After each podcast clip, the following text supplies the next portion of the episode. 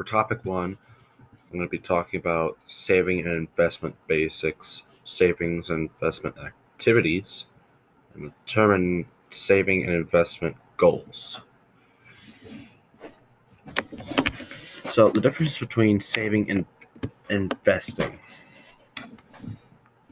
Well, saving is where you put your money into the bank and you don't do much with it. Sure, it might, I don't know, but it might accumulate over time. Whereas if you invest it, it annually, not annually, it will gradually increase over time depending on which stock you put it into. Uh, for savings, you'll want to you'll want uh, within five years, whereas like an investment, it's a uh, long term. It's uh, more than five to ten years.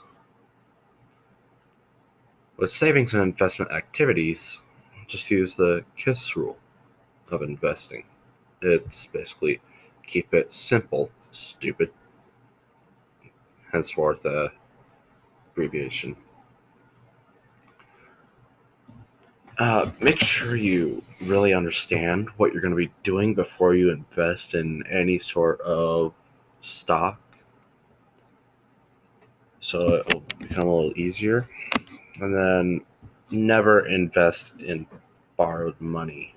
But just, if it's borrowed money, it's not going anywhere anytime fast because you're having to pay it or they're having to do something with it. It just makes it much longer.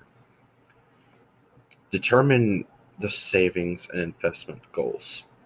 So, with your savings goals, if you're wanting to save up for a car, you gotta go to a specific goal, and boom, you can get your car.